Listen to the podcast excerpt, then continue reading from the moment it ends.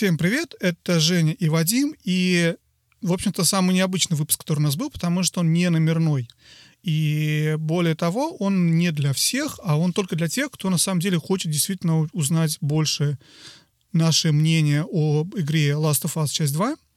Это будет выпуск со спойлерами, это выпуск будет про разные моменты игры, поэтому если вы игру не играли, но собираетесь в нее играть, или вы играете игру, не закончили и не хотите быть удивлены тем, что мы рассказываем, мы советуем вам сейчас выпуск не слушать, послушать потом, когда вы его, э, когда вы игру закончите. Опять же, если вы игру не играли и играть не собираетесь, я не знаю, будет ли вам этот выпуск интересный, потому что, в общем-то, он про, про то, что происходило в игре, про сюжет, про механики. Ну и, соответственно, если вы игру прошли, милости просим, присоединяйтесь к нашему обсуждению. Я думаю, вам будет интересно послушать, что думаем мы. И да, еще один момент. Выпуск будет отличаться от остальных в том плане, что обычно у нас выпуски все-таки более-менее подготовлены, а тут мы хотим просто более в таком теплом, ламповом... Неформальном, я бы даже Неформальном сказал. формате немножко пообщаться, как бы, и вот. Как-то так. Так, кто предупрежден, тут вооружен. Я думаю, мы, наверное, можем начать. Привет, Жень, я теперь тебе официально говорю. Привет, привет. Слушай, я хотел спросить, а мы будем спойлерить обе части Last of Us или только вторую? Конечно, обе. Не, не получится хорошо. обсудить вторую, не про спойлеры в первую. Я понимаю. Какой да. напиток ты сегодня пьешь, Жень? Я пью водичку со льдом. Какой ты молодец. Я тоже собирался, собирался работать после этого. Я, но, так получилось, да. Но у меня не, не срослось, не смог я сегодня на... Я лучше давай расскажу про игру, которую мы собираемся обсуждать. С момента того, как мы прошли игру, прошло уже какое-то время. Я надеюсь, у тебя это все в голове улеглось. И у меня, в принципе, как-то более-менее улеглось. Наверное, сейчас мое мнение об игре даже чуть-чуть отличается от того, когда я ее прошел. И интересно, что мое мнение об игре менялось вот весь, вот это все это время, пока я в нее играл. Я не знаю, тебе так, не так было? Да, конечно, так. Это, безусловно, то, что меняется постоянно, то, что меняется непрерывно. И мало того, я сейчас понимаю, что чем дольше я нахожусь вне игры, тем больше она мне нравится. Да.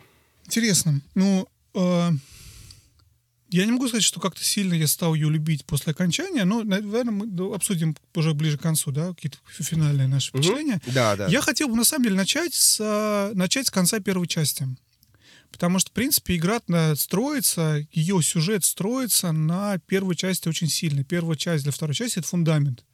И вот честно говоря, я, когда играл в первую часть, меня вся эта в конце, вот напоминаю, этот выбор о том, что Джоэль принимает решение похитить Элли и оставить ее в живых, он меня почему-то совершенно вообще никак не тронул, я даже его не запомню и как-то его не выделил для себя. Ну, окей, они пришли, и потом он ее спас. Не было у меня вот какого-то эмоционального связи с этим. У тебя было что-то? Ну, в общем, не было, но я достаточно однозначно к этому отнесся. Я понимал, что это вообще, наверное, единственное сюжетное, что происходило в игре. Начнем с того. То есть первая часть, это же была вообще как бы игра такая очень простая в плане сюжета. То есть, ну, это достаточно известный факт, что они вдохновлялись таким минимализмом, да, то есть там сюжет очень минимальный, да, во всей первой части. А, ну, то есть пришли какой-то город, там, значит, чувак, который им машину дал. Все, это вся, это, это весь сюжет. Так вот, по сути. Канва. Ну да, там есть еще какие-то непонятные моменты по поводу того, что этот чувак, он там, у него есть какой-то бойфренд, и этот бойфренд там куда-то там попытался сбежать, не сбежать. В общем, в итоге он нашел его уже убитым. То есть, ну, как бы да, то есть это такой маленький рассказик, который э, произошел, и вот в рамках этого рассказика вот, ну да, вот, вот что-то вот что-то сам рассказик сам по себе, он комплексный достаточно, если оценивать героев. Но в самом, если так вот рассказывать, что произошло в первой части, там вообще может уложиться все в два предложения. Угу. То есть вот буквально, э, там, я не знаю, Джоэл повел девочку через всю страну передать какой-то организации, когда привел, выяснил, что они хотят ее убить, в итоге перебивал их всех и, и с этой девочкой сбежал. Ну, это, в принципе... Еще, надо еще добавить то, что все-таки он по дороге узнал, что она иммунна.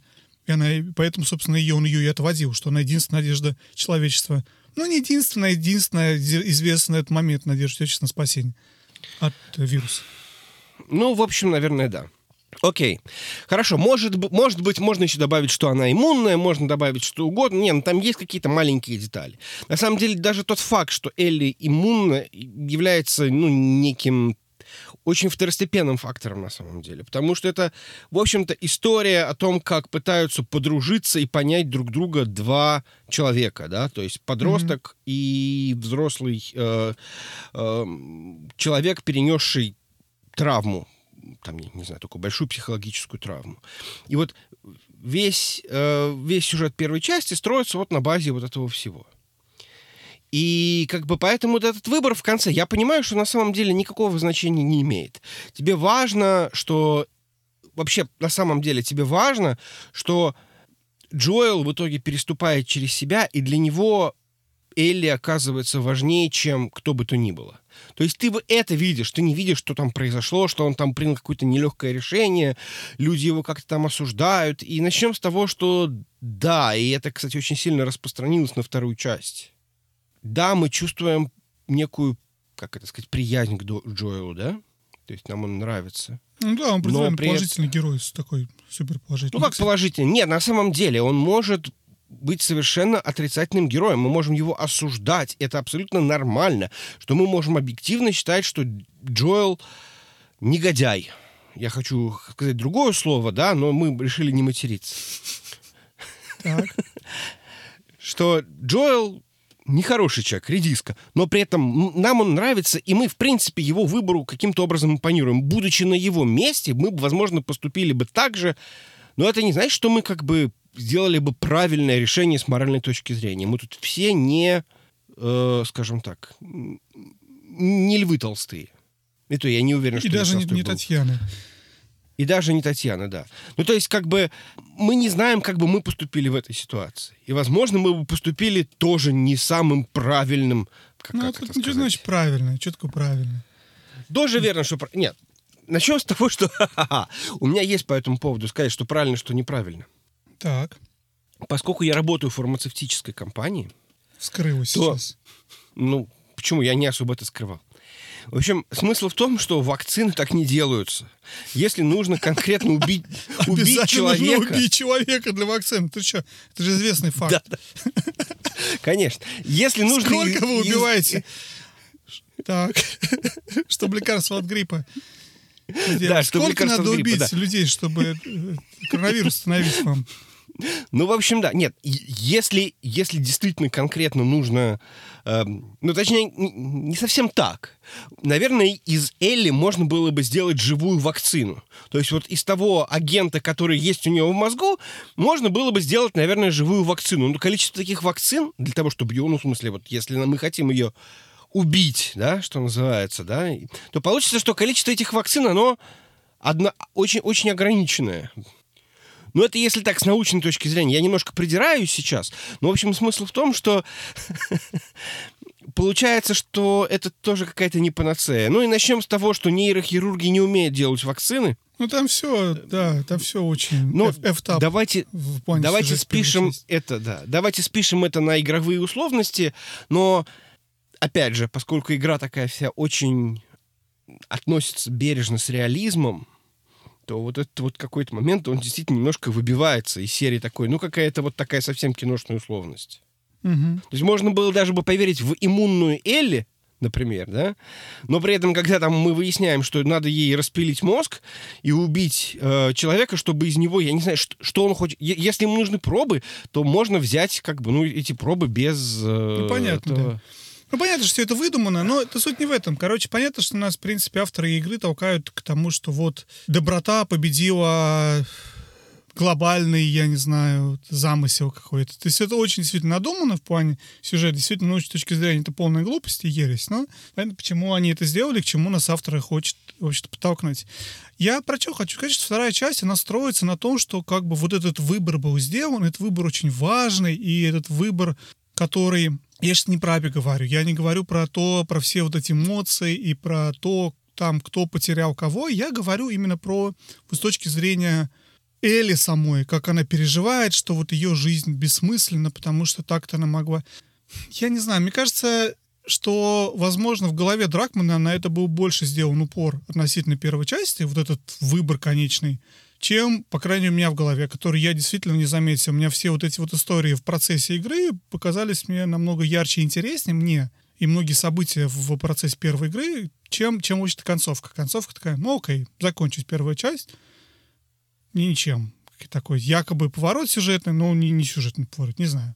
А вторая часть строится на этом сюжетном повороте, который я не обратил внимания, но я хотел как бы вкратце это обсудить. Ну давай не будем задерживаться, пойдем дальше, потому что игра длинная, обсудить много чего еще, и перемалывать в первую часть сейчас будут, наверное, не очень разумные траты времени. Окей? Да, хорошо. А это я думал, мы три часа сначала про первую часть, потом шесть часов про вторую. Это, ну, такой ну, окей. план. Смотри, я на самом деле дальше, я вот смотри, шаг в сторону, шаг назад. Я хочу вернуться к нашему выпуску про спойлеры в котором ты рассказывал, что ты словил спойлер Last of Us, часть 2. Ты такой словил спойлер, что решил выпуск об этом сделать. Да, я словил спойлер. Помешал тебе играть? А, ты знаешь, отчасти мешал, да. То есть спойлер был а, такой, что я прочитал три слова. А, а я, кстати, их раскусил в процессе. Да, и Вадим их раскусил. Не пошло, не пошло в запись. Вырезали. Вот. А спойлер был Элли kills Joel я всю игру боялся, что сейчас это произойдет. Come on, как это возможно? Ты знаешь, вот я очень боялся, что это превратится в некий трагифарс, когда выяснилось, что Элли вырубилась, а вместо Джоэла там какой-нибудь другой, и на самом деле он спасся. Вот это какая-нибудь вот вот какая-нибудь такая вот такая, такая вот фигня могла бы вылезти. Вот этого я боялся. В какой-то момент времени я понял, что, наверное, все-таки этого бояться не стоит. Где-то к После титров. Во время, ну, во время середины Game Plus, New Game Plus, я решил, что бояться да. больше не стоит. Да. Но я побаивался, что это потенциально может быть каким-то образом, или, я не знаю, выяснится, что Элли заставили убить Джоэла, например. Она была там в какой-нибудь отключке, я не, я не знаю что. Ну, то есть каким-то образом вот, вот этот вот может вылезти. Но есть такое ощущение, что это были какие-то Робин Гуды, которые специально ну, наводили тень на плите. Ну, я, да, это, мне кажется, это же популярная такая тема. Потроллить и сказать то, чего не было, чтобы ты думал, что ага, а на самом деле не ага. Ну, в общем, да, не испортили мне впечатление от игры, надо сказать. Единственное, кто немножечко испортил нам, это Но... Настя. Почему? Ну, она сказала, что когда ты начинаешь играть за Эбби, а, ты не знал до тот момент. А мы, кстати, вырезали Я... тоже это из, из этого. Мы это тоже вырезали, да. Ну вот да, Настя нам под, подпалила немножечко. Рассказала. Да, да. Но я еще думал, кто это, что это за тетка на ам, обложке? А, а я обложку... не увидел, что это, кстати, не та тетка. Я думаю, что это... Я даже не, не задумался, что это не Эля ну, я ее как бы практически сразу знал, но я не думал, что за нее будет прям половина игры, если честно. То есть, да, и поэтому для неожиданно. меня... Я удивился в начале, когда игра начинается, ты играешь кусочек заби в самом, в самом начале, помнишь? Ну да, ну мало ли что, ну да. И там... ты, да, и ты этому, в принципе, не даешь какого-то, ну, окей, ну, ну, поиграл за какую-то левую тетку, видимо, нам решили, думаю, показать с ее стороны этот кусочек, а дальше сейчас игра пойдет про Эли, все же знают, что игра за Эли. В принципе, они довольно хорошо смогли скрыть то, что будет второй персонаж, и это довольно интересная, кстати, была находка, мне кажется, поиграть потом с другого персонажа. Но забегая вперед, скажу, вообще, в принципе, вся игра на этом и строится, что ты играешь за двух персонажей и проживаешь всю эту историю с разных точек зрения и пытаешься для себя решить, кто здесь более прав. Я понимаю, что точно Дракман вообще-то добивается. Заставить нас думать, кто здесь прав, и прав ли здесь хоть кто-то. Ты знаешь, есть теория, что это можно было бы перемонтировать другим способом. Когда, условно говоря, ты сначала играешь за Эбби, и в конце концов прибегаешь в театр, и там выясняешь, что это Элли. И начинается все с самого начала, как бы уже за Элли. Ну, ладно, окей, это, наверное, какая-то странная идея, но это... Многие считают, что так было бы веселее, потому что ты бы гораздо больше проникся Эбби. Нет, а мне кажется, они специально делают. Ты вначале играешь ну, персонажем, за которого ты уже болел последние 8 лет, за которого ты переживаешь, который, в общем-то, выполняет миссию. Вот смерть твоего Джоэля, которого так влюбился в первой части, который за него мстит. Давай, кстати, сейчас сделаем ход назад небольшой и обсудим смерть Джоэла. Вот то, что это сделали Давай. в самом начале, это очень здорово. Потому что если бы смерть Джоэла произошла бы в игре где-нибудь в середине, это был бы более неприятный, наверное, опыт. А тут, знаешь, как пастор, игра начинается с того, что практически начинается с того, что убивает Джоэля, ты сразу к этому готов, и это еще до, до игры буквально, да, происходит. И дальше ты уже, в общем-то, самое худшее, что в игре случилось, в целом случилось вот в самом начале. Ну, в, Худшее такое слово, знаешь, дурацкое, да, вот в этом разрезе. Но вот как я это оцениваю Очень, с точки да. зрения вот, вот болезненности для игрока в плане переживания за персонажей. Наверное. Джоэль самый полюбившийся нам игрок с первой части. Если бы его убили, повторю, в середине игры, было бы больнее. Окей. Ну, опять же, наверное, это вот моя ситуация. Мне не было как-то его вот конкретно... Не, ну, так нельзя тоже сказать, что мне его было жалко, как любого человека, но я не могу сказать, что я прям конкретно переживал потерю Джоэла. Не, я тоже как не сильно переживал. Ну, окей, то есть сюжетная завязка, но... Ну, в общем, да. То есть, ну, объективно мне не казался Джоэл каким-то э, ангелом-хранителем, я не знаю, там, святым угодником, которым, которому, ну, я не знаю, там, все хорошо, да, с ним.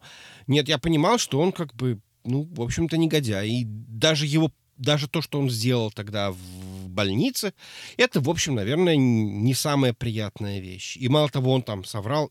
Ну, ну в общем, это вот все, то есть вот что происходило до, до этого с Джоэлом, не давало мне мысли думать о том, что это как бы, я не знаю, прекраснейший человек, душевнейший и, я не знаю, великолепнейший, от, самый лучший отец, и, я mm-hmm. не знаю, то есть его смерть не явилась для меня неким сюрпризом. Это то, что могло произойти в любой момент времени. Учитывая то, что ты еще спойлер прочитал. Вот, наверное, сюрпризом будет, что Ниэль его убила. Да, да, это скорее, да, было сюрпризом, что Ниэль. Я в этот момент очень сильно напрягся. Я говорю, а когда же Элли будет его убивать? Второй раз. Неужели она будет убивать его второй раз? Да. Слушай, у меня, на самом деле, сейчас задумался вот про... В игре игра интересна тем, что из-за того, что было много вокруг нее вот этого жужжания и разговоров, и, блин, там в игре будет что-то такое страшное, и журналисты не смогли пройти игру до конца, потому что слишком много было жестокости в конце. Какие-то вещи, которые, знаешь, я очень стараюсь избегать всего чтения чего-либо про игру до ее окончания, но все это просачивалось маленькими кусочками, потому что невозможно полностью все заблокировать. И я все время ждал, когда будет самая-самая жестокая вещь. Потому что мне обещали, что будет много жестоких вещей. И поэтому я, когда сейчас позже, после прохождения игры, смотрю на весь результат и думаю, да блин, да вообще все закончу в шоколаде вообще. Все очень хорошо, закончу. Все герои, за которых я переживал, живы. Потому что два момента. Один момент я случайно что-то пытался набрать в поиске, у меня был какой-то не то глюк в игре, не то, помню, что-то я поэтому хотел найти, и начал набирать текст, мне Google автокомплит выдал что-то про то, как умрет э, Томми. Или там момент смерти Томми, или что-то такое. И я такой, блин, ну окей, понятно, Томми умрет. Но нет, но ну, нет. нет, ты понимаешь, даже он. На самом деле, я, честно говоря, я из того, что, наверное, мне кажется, такая вещь всегда так работает из того, что у меня маленький ребенок сейчас. Ты воспринимаешь все, что связано с детьми, с беременностью по-другому. Я боялся только за Дину. Совершенно не боялся за Мэл почему-то, потому что она же плохой персонаж, правильно? Вот. Mm, почему она плохой персонаж? Окей, ладно. В момент, когда ее убивают, она плохой персонаж. Ну, наверное, да, окей. В момент, когда ее убивают, ну, мы еще потом обсудим это отдельно, нам еще не говорят, что у них у всех были свои какие-то хорошие мотивы. Они все выглядят просто м- как ты говоришь слово, негодяями, которые пришли в наш милый Джексон и наших хороших Джоэля и, и Элли, и Томми, и всех, в общем-то, там поставили на колени, убили самого доброго парня, милого работягу, вот, от Сахи. Ну, я не знаю, я почему-то... Ну, я, ты не спел А вот с Диной я ждал, что ее убьют всю игру, и я так переживал, сейчас ее убьют.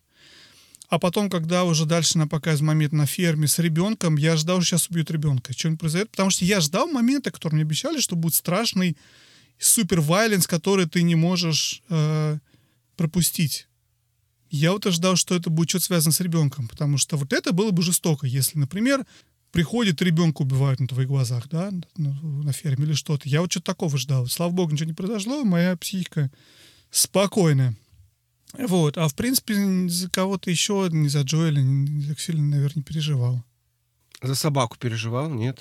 Собаку. Собаку нет. Собаку. Вот как-то я с собаками, вот понимаешь, Настя, говорю, переживала Я- за собаку. Я не очень с собаками. Да. Окей. Там Я- просто многие переживают за собаку, которая... Как, как, как ее зовут-то, которая с ними была? С- Я понял, да-да-да. Элис? Нет? Да, Элис, по-моему, да. И все такие, так, её- а, так вот ее уби... А, вот что. Ну, то есть, как бы, Мгм. да. А за девочку с Витой? Ты знаешь девочку с Витой, которая так интересно, она показывает тебе, она есть, анлочится, в, когда игру проходишь, ты же можешь там эти все экстрас анлочить. И там у тебя есть эти модельки персонажей, и их можно вблизи рассмотреть всех. Я загрузил эту девочку с Витой, ты понял, да, про кого я говорю? Которую Ну да, Элли, да, да, Элли да. душит там и в воду кидает, или не помню, как она убивает. Который играет в Hotline Майами. Это Hotline Майами, да? Конечно, да, ну это известный факт. И в Вите, который она держит вот в это, где у тебя модель, просмотрщик моделей, ты можешь прям приблизиться, посмотреть прям на, а, на экран. Там написано по-русски «Горячая линия Майами», ну потому что Hotline Майами так написано по-русски, типа стилизация. Да, я купил недавно, да. Это что? Вот, На и это, это, и это очень-очень интересно. Вот, ну ладно, ним. Короче, давай мы с тобой сейчас идем опять назад. Мы обсудили смерть Джоэля, переживали, не переживали. Нам раскрывается где-то примерно еще незадолго до этого. Ну, мы еще знаем это все по, по всему. Главный, главная интрига для простого российского геймера о том, что Элли лесбиянка. Все, кто играл в первую часть DLC, знали это еще тогда. Но для кого-то, кто, видимо, не играл в DLC и все это пропустил, или я не знаю, посчитал, что это временное какое-то замешательство, в общем-то, для этого было, наверное, открытие, поэтому столько много было негатива, посвященного вообще ЛГБТ-теме. А, Я не знаю, стоит ли это даже обсуждать. Я не, ви- я не вижу, что в, этой, в, в, в этом а, в этом произведении есть какая-то повесточка. Вот люди не, ну, говорят ну, про повесточку. Но, но есть, но есть. Мы когда... Есть. Ну вот да, единственное, единственное то, что мне немножко, ну как бы не то, что не понравилось, то есть мне показалось, что вот этот вот поиск гендерной самоидентификации вокруг кромешного постапокалипсиса, э, ко- которым занимается э, Лев. Лев, это немножко странно. Ну то есть, э, как это сказать, когда люди выживают в каких-то таких очень серьезных ситуациях, мне кажется, они немножко не думают вот о таких вещах. Ну То да, это... это- даже, это даже не вопрос, sorry, извини, перебиваю, даже не вопрос, мне кажется, того, какой ты, каким гендером ты себя воспринимаешь. В моем понимании ситуация, в которой находятся герои игры, вообще, ты просто сказал, помнишь, что тогда начали говорить про Джоэля, что вот Джоэля, он пережил травму, они все пережили травму. Часть в травме родились, часть травму пережили в момент, в общем-то, когда вирус этот Мгм, то есть ну да. травма была у всех. И мне кажется, гендерная самоидентификация по определению какая-либо вообще, даже если ты идентифицируешь себя своим биологическим гендером, это просто вот в моем понимании, в, в моем понимании потребности человека, пирамиде Маслоу, все что угодно, это ниже выживания. Твоя задача выжить. Ты думаешь про выживание. С другой стороны, понимаешь, возвращаясь к теме вот этого лева, льва, я не знаю, как это правильно по-русски сказать. Лево, лево, лево. Явно Лево? нет. Да. А, тут же вопрос с тем, что его определили а, быть женой какого-то там старейшины. И вот здесь сложнее, потому что если у тебя действительно ты не хочешь быть тем полом, которым ты являешься, а тебе надо не только быть, а еще и, и выполнять определенную гражданскую роль, Причем с каким-то стариканом, скорее всего. ну, разумеется, он же старейшина, то я понимаю, что, в принципе, может быть какой-то вот такой произойти. Но я согласен, что это... Вопрос в другом. Давай, если мы говорить про вот эту ГБТ-повестку, сейчас Эли, уйдем от Эли в сторону Лева, м, мне кажется, факт, шанс, вернее, шанс того, что Эбби встретил именно таких персонажей, выглядит... Все это выглядит слишком надуманно, понимаешь? Понятно, что карты так могли совпасть, что здесь и, и Эли ЛГБТ, и Лев э, э, трансгендер и прочее, прочее. То есть могли так карты совпасть. Но когда это все в рамках одной игры, и у тебя обе части игры так или иначе связаны с ЛГБТ, это выглядит как повестка. Вот я понимаю, почему люди, которые... Э, то есть я, ты знаешь, я не знаю, люди, которые меня знают, знают, что я не только не гомофоб ни разу, я антигомофоб. Я, в общем-то, с, с радужными флагами готов биться с, с гомофобами, но только в Твиттере. За пределы Твиттера я не выхожу ни с кем биться. Потому что надо сейчас держать самоизоляцию. Нельзя Разумеется. Да. Вот. А, но при этом, при всем, вся вот эта вся эта идея, что вот это все так совпало, и в рамках одного сюжета все это произошло, выглядит, ну, слишком надуманно. И поэтому я считаю, что это... Люди говорят, что это повестка, я с ним отчасти согласен. Ну, может быть. Опять же, я не буду в этом плане спорить. Э, возможно, это действительно есть какая-то повестка. Ну, а... ну, ты сам хорошо сказал. Помнишь, вот в выпуске, я не помню, в каком в выпуске с Настей мы это обсуждали, что то, что игра делает какой-то определенный стейтмент, какое-то заявление, это совершенно нормально. Да, это игра, ну, которая да. делает заявление, что вот это вот нормально. И ну, это здорово. То есть это, это нормально. И Дракман имеет право на это заявление как, как автор. Потому что если ну, ты будешь смотреть общем, да. какой-нибудь, я не знаю, фильм э, «Филадельфию», или я пытаюсь вспомнить какое-нибудь произведение, в котором доминируют у тебя ЛГБТ э, характер, как по-русски, персонажи, да? это нормально для высказывания. Просто мы в играх к этому не так, наверное, привыкли, и, наверное, просто игра такого масштаба, потому что когда такое происходит в условной Life is Strange, к этому меньше внимания, потому что не трипл это игра, трипл игра, которую ждали 8 лет. Когда это происходит в игре такого масштаба, в главном эксклюзиве Sony, я понимаю, что только воняющих на эту повестку недовольных людей. Ну, я понимаю. Причем самое интересное, что в Life is Strange это было очень опционально. То есть ты мог этого избежать. Там понятное дело, что совершенно к этому все дело склонялось, тебя к этому наклоняли всячески, но у меня... У меня...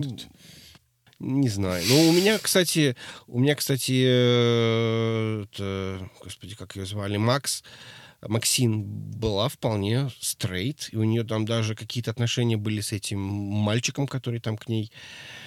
Ну, в общем, не то, что прям отношения, но они как-то выразили некую симпатию друг к другу. Так, как Кассандра? Кассандра, как это сказать, мы не матерились, мы не материмся, но она все, что движется. Очень хорошо.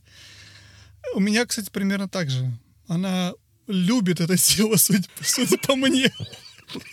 Как я решил, Кассандра, я напоминаю, это Assassin's Creed Odyssey упоминание, а не просто так. Да, это спецвыпуск тоже распространяется. Правило. Смотри, да, я считаю то, что Дракман сделал, еще начиная с DLC, то, что Дракман сделал э, Эля лесбиянкой, это очень круто, потому что я считаю, делает ее, ее персонаж куда более выпуклым куда более интересным, она более необычная. Потому что если бы вместо Дина она любила бы условного Джесси, это было бы более пресно.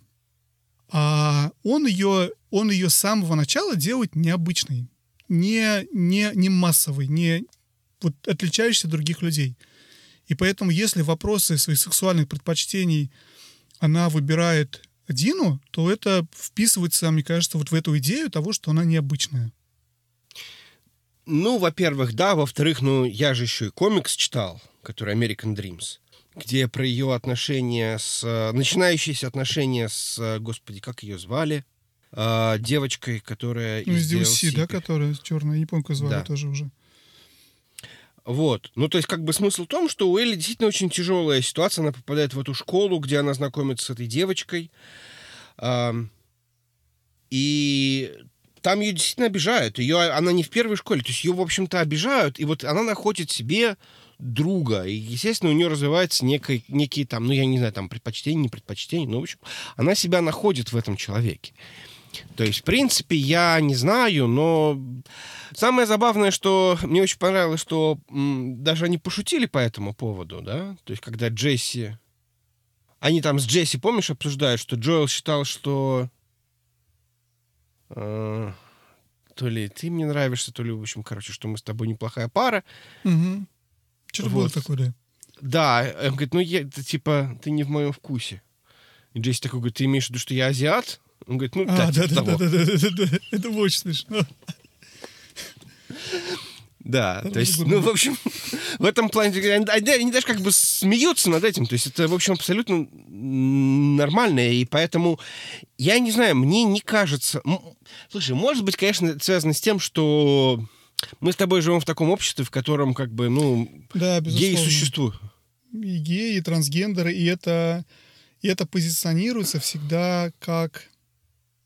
Опять же, это, я думаю, ни для кого не секрет, что вообще в западном обществе тема терпимости достигла невероятных масштабов. Я не буду сейчас обсуждать, она перелилась уже через стакан или нет, но факт налицо, что действительно везде позиционируется, пропагандируется положительное отношение ко всем, независимо от их э, расы, пола, вероисповедания, тем более сексуальных предпочтений. И да, исходя из этого, смотришь нормально. Интересно, что, опять же, обратил внимание, во время самой игры ни один персонаж никак не показывает свою какую-то...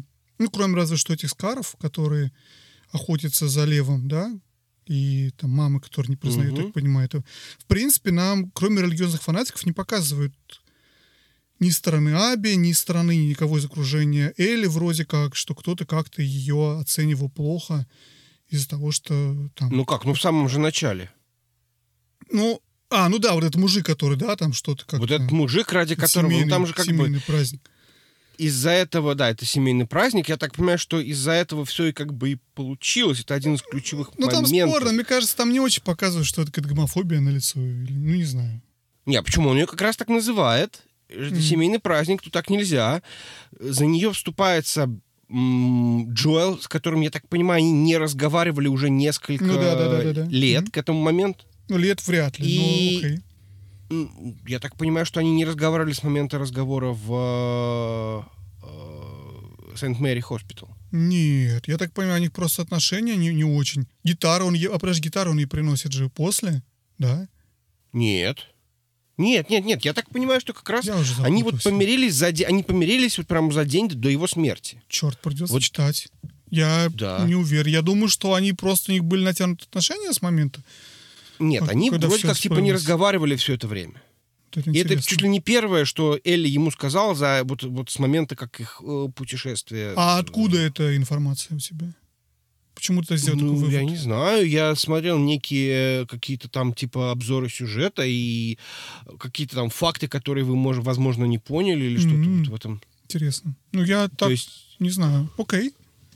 Не, ну, опять же, тут совершенно непонятно, что, может быть, они, конечно, там и разговаривали по каким-то там, я не знаю, деловым вопросам, но ни, ни на какие личные темы вроде как, типа, они не Но мне кажется, что в игре нигде явно о этом не говорится. Мне кажется, скорее додумки. Ну, я не знаю, может быть, я пропустил момент, где она или кто-то говорит скользь, что речь про годы, когда они не общались. Ну, окей. Ну, может быть. Кстати, я не знаю, я подумал, чисто теоретический разговор на веранде, когда Элли говорит, что я бы хотела тебя простить, происходит типа летом, она, по-моему, не очень тепло одета. Так, давай мы с Ладно, тобой, не наверное, не пойдем, будем пойдем, спорить, пойдем дальше. Мы обсудили Пойдем все дальше, пойдем. сексуальные предпочтения персонажей, кого смогли. И не, я просто хотел сказать, что на самом деле мне кажется, что здорово, что он сделал такой Элли Дракман, или не Дракман, я не знаю, кто на самом деле, понимаешь? Сценарист, по сути же, кто-то другой, я так понимаю, да? Это же не Дракман. Почему? сценарист. Дракман. Дракман? Драк, да. Ну, Дра- окей, пусть, Сценарий пусть- Драк. пусть- пусть Дракман. Я считаю, это здорово, но вот с, с э, трансгендером левым, мне кажется, перебор именно потому, что не надо было все это в одну игру запихивать. Но окей, это выбор, выбор автора. Ну, в общем, да. Если бы это было бы в следующей серии, то было бы лучше. Но Если бы тогда, тогда еще больше был бы разговор про, про адженду ЛГБТ, что в каждой ради серии у нас... А Вот, ладно, ним. Короче, идем дальше. А, Беременность Дины мы с тобой вкратце, ну как, обсудили. Конечно, это выглядит немножечко как мыльная опера, вот это все, все Да. события. Да, есть немного. Ну, то есть то, что они... Не, ну смотри, они попытались сделать некое отражение. То есть они попытались замкнуть... И, кстати, в геймплейном плане тоже, да? Мгм. То есть у тебя есть некое отражение Элли в, В Эбби. в, в Эбби и наоборот. Даже имена похожи. Я сегодня писал по-русски, задумываюсь, что Элли и Эбби отличаются одной буковкой. Здесь две Л, а здесь две Б. Ну, в русском. Ну, в русском, да, в английском чуть это, но звучит очень похоже. Но смотри, то есть А Эбби сопровождает подростка, как Джоэл сопровождает Элли в первой части. Ну или тоже, может быть, скажем так, метафорически во второй части. То есть, например, вот такие вещи. Или, например, Эбби э, теряет тоже отца, как и Элли. Ну, то есть вот, вот эта вот рифма, она присутствует во многом. То есть есть Безусловно, очень много... Да, да, они пытаются показать максимально похожесть персонажей. Вся идея Дракмана ведь показать, что они похожи. Ну, в И общем, в конце задать нас вопрос, а кто из них вообще делает правильные решения в жизни в итоге? Кто из них добрее и лучше? не, ну начнем с того, что, наверное, там тут хороших нет. Ну, и да, и нет. Я соглашусь, но мне кажется, сейчас мы, опять же, забегаем Я, вперед. так вот, подожди, Да, да, да, я забежал немножко вперед. Да, по поводу беременности, то есть беременность Дины это то же самое, что беременность э, Мэл. Мэл, безусловно. Нет, я поэтому ожидал, что Дину убьют. Ну, может быть, да. Потому да. что она, когда Э- Эбби приходит в конце первой, первого дня, ой, первого, ну, первой части игры за Элли, она приходит э, туда и убивает Джесси. Я говорю, ты убиваешь моих друзей, я убиваю твоих. Самым логичным развитием ситуации для меня было, и то, что я ждал, писал тебе, кстати, тогда, что, скорее всего, убьют Дину. Это было бы супер логично, потому что на тот момент, очевидно, Эбби уже знает, что Мел мертва. Мы знаем, что Эбби подруга Мел, потому что они вместе там приходили все в, в Джексон. Очевидно, она уже видела Дину, а возможно, уже ее убила, и, в общем-то, я этого ждал. Я очень был удивлен, когда Дина выжила и ребенок выжил. Ну да, ты прав, это действительно идея сделать зеркало черное. Ну, может, не ситуация. черная, но да, но... Вот, ну, в общем, да, то есть... Ну и плюс есть такое, что... Ну, ты вот, ты вот как бы прав, наверное, да, что если женщина беременна, то это как бы воспринимается гораздо более болезненно потеря. да. Не совсем понятно почему, но, э, но вообще логика это не про эту игру. Ну, то есть вот есть очень многие люди, которые пытаются, что типа логичнее было бы, если бы нет. Люди вообще иррациональные существа. Мгм. Мы вообще иррациональные люди, э, в смысле иррациональные существа. Если бы мы были все вели себя рационально, мы бы не, не- не сидели бы, я не знаю, там в Твиттере 8 часов в день. Мы бы не покупали там, я не знаю, какие-то там дорогие машины, потому что, в в принципе, дорогая машина от дешевой отличается практически ничем. Там мы бы ели только очень полезную еду. Ну, понятно. Но- да, да, да. Но мы, мы, мы, к сожалению, не совсем рациональные, и мы ведем себя не совсем рационально. И это люди, которые, как мы знаем, как мы уже, они все как бы пережили травму, да, так или иначе, кто-то родился, мы уже об этом говорили. Поэтому то, что они ведут себя не совсем логично, Можно Это- списать на PTSD. например, который, да, то есть, ну, то есть не надо искать вот именно конкретную логику, что логично, там, я не знаю, было бы убить, э, там, я не знаю. Ну, whatever. Согласен. И в любом случае, это, кстати, это, кстати, как ты понимаешь, это то, что отчасти останавливает цепь насилия. То есть Эбби останавливает это, э- э- эту цепь насилия, а Элли потом, возможно, из-за этого останавливается и э, в финале. Безусловно. Безусловно. Во многом, возможно, поэтому. То есть, ну, там у нее есть другая причина, но все равно этот, эт- этот контекст, он явно присутствует. Потому что если бы, если бы э, это произошло с э, Диной, то такого финала бы, ну, просто не могло бы Ну, быть. бе- безусловно. Безусловно. Вообще логично, да. То есть, возможно, Дракман это сделал именно для того, чтобы сюжет мог продолжиться. Потому что если бы это убило бы Дину, а потом дальше было бы это, то всего вот этого сложного, интересного, более глубокого развития игра бы не получила бы. А она получила развитие именно потому, что Эбби останавливается, и именно Эбби, потому что никого вообще-то не убивает. Она не убивает ни Элли, ни Дину, ни ребенка, никого. Ну, это не останавливает Элли, чтобы пойти и дубль два пытаться повторить всю эту, всю эту идею. Ну, ладно, да, ты- логично, да, согласен с тобой, ты прав. Я хочу сделать маленький, на самом деле, шаг в сторону и обсудить вот то, что мне запомнилось в игре. Даже не так. Я хотел обсудить это раньше, но, понимаешь, не обсуждая это не без спойлеров, не получилось бы. Это не про сюжет, это не про все хитрые расплетения, это про, на самом деле, про первый день в Сиэтле. Первый день в Сиэтле мне понравился, наверное, чуть ли не больше, чем все другие куски игры.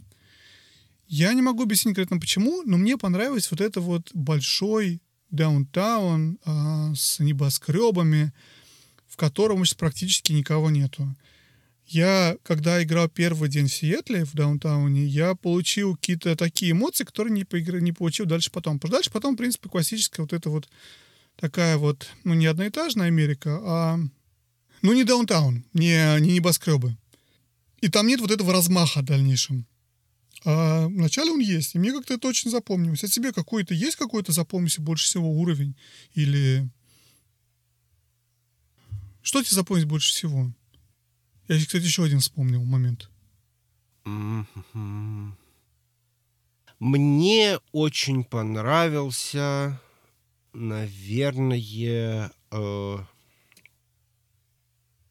второй день за Элли потому что он был самый интересный с геймплейной точки зрения. Почему? Я вообще не запомнил. Даже не могу вспомнить о чем ты сейчас. Ну как? Это вот то самое ныряние в траву собаки, которые mm. тебя... Да ты чё? Это мне очень запомнилось с именно с игровой точки зрения, да, то есть там были действительно очень интересные локации, я вот помню их, вот они, они были именно интересные, то есть вот этот вот тот кусочек, который ты рассказывал, который ты три часа проходил, я вот его, mm-hmm. наверное, ассоциирую как самый такой вот геймплейно насыщенный, потому что там было фактически все. Вот в этот момент там было все. Там были и собаки, там были, там нужно было ставить ловушки, там достаточно большая локация, там достаточно интересная локация, там есть где спрятаться, там есть где там симпровизировать. Угу. Вот, вот с геймплейной точки зрения мне запомнилась вот это именно вот эта вот локация, причем именно, наверное, вот этот вот, э, вот этот вот кусочек, где, э, где травка и, и вот, я не знаю, как это описать. Беседка еще есть там такая. Мне очень запомнился визуально уровень, когда Эбби и Лев спускаются вниз с небоскреба, и там вот этот вот ад кромешный, вот этот разрушенный небоскреб, где ты вот прыгаешь вниз с этажа на этаж буквально, ты знаешь, да, он, да. он визуально был один из самых, наверное, красивых. Я сейчас потом вспомнишь, наверное, он даже мне больше понравился, чем, чем первый день в Светле, хотя первый день в Светле мне тоже запомнился какое-то вот ощущением свободы.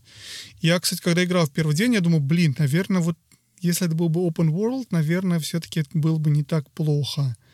Хотя потом я передумал, конечно, немножечко. Вот, да. Ну, понимаешь, Но... какая ситуация? Говори. Когда у тебя open world, ты не можешь делать так плотно. Ну, понятно, да. И потом, обрати уже. внимание, здесь open world, в котором нету ни одного NPC.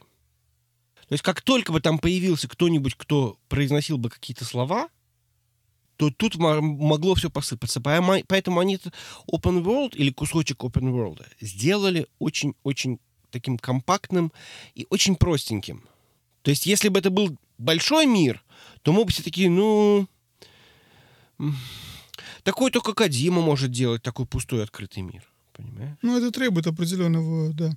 Согласен. Раз ты начал говорить про геймплей, давай, наверное, обсудим разницу геймплея между Эбби и Элли. Потому что Эб... меня да. сейчас, не перебью тебя, да, а, мне кажется, они взяли геймплей за Джоэля с первой части и его разрезали на две части, половину дали туда, половину сюда, и чуть-чуть улучшили. Тебе не показалось так?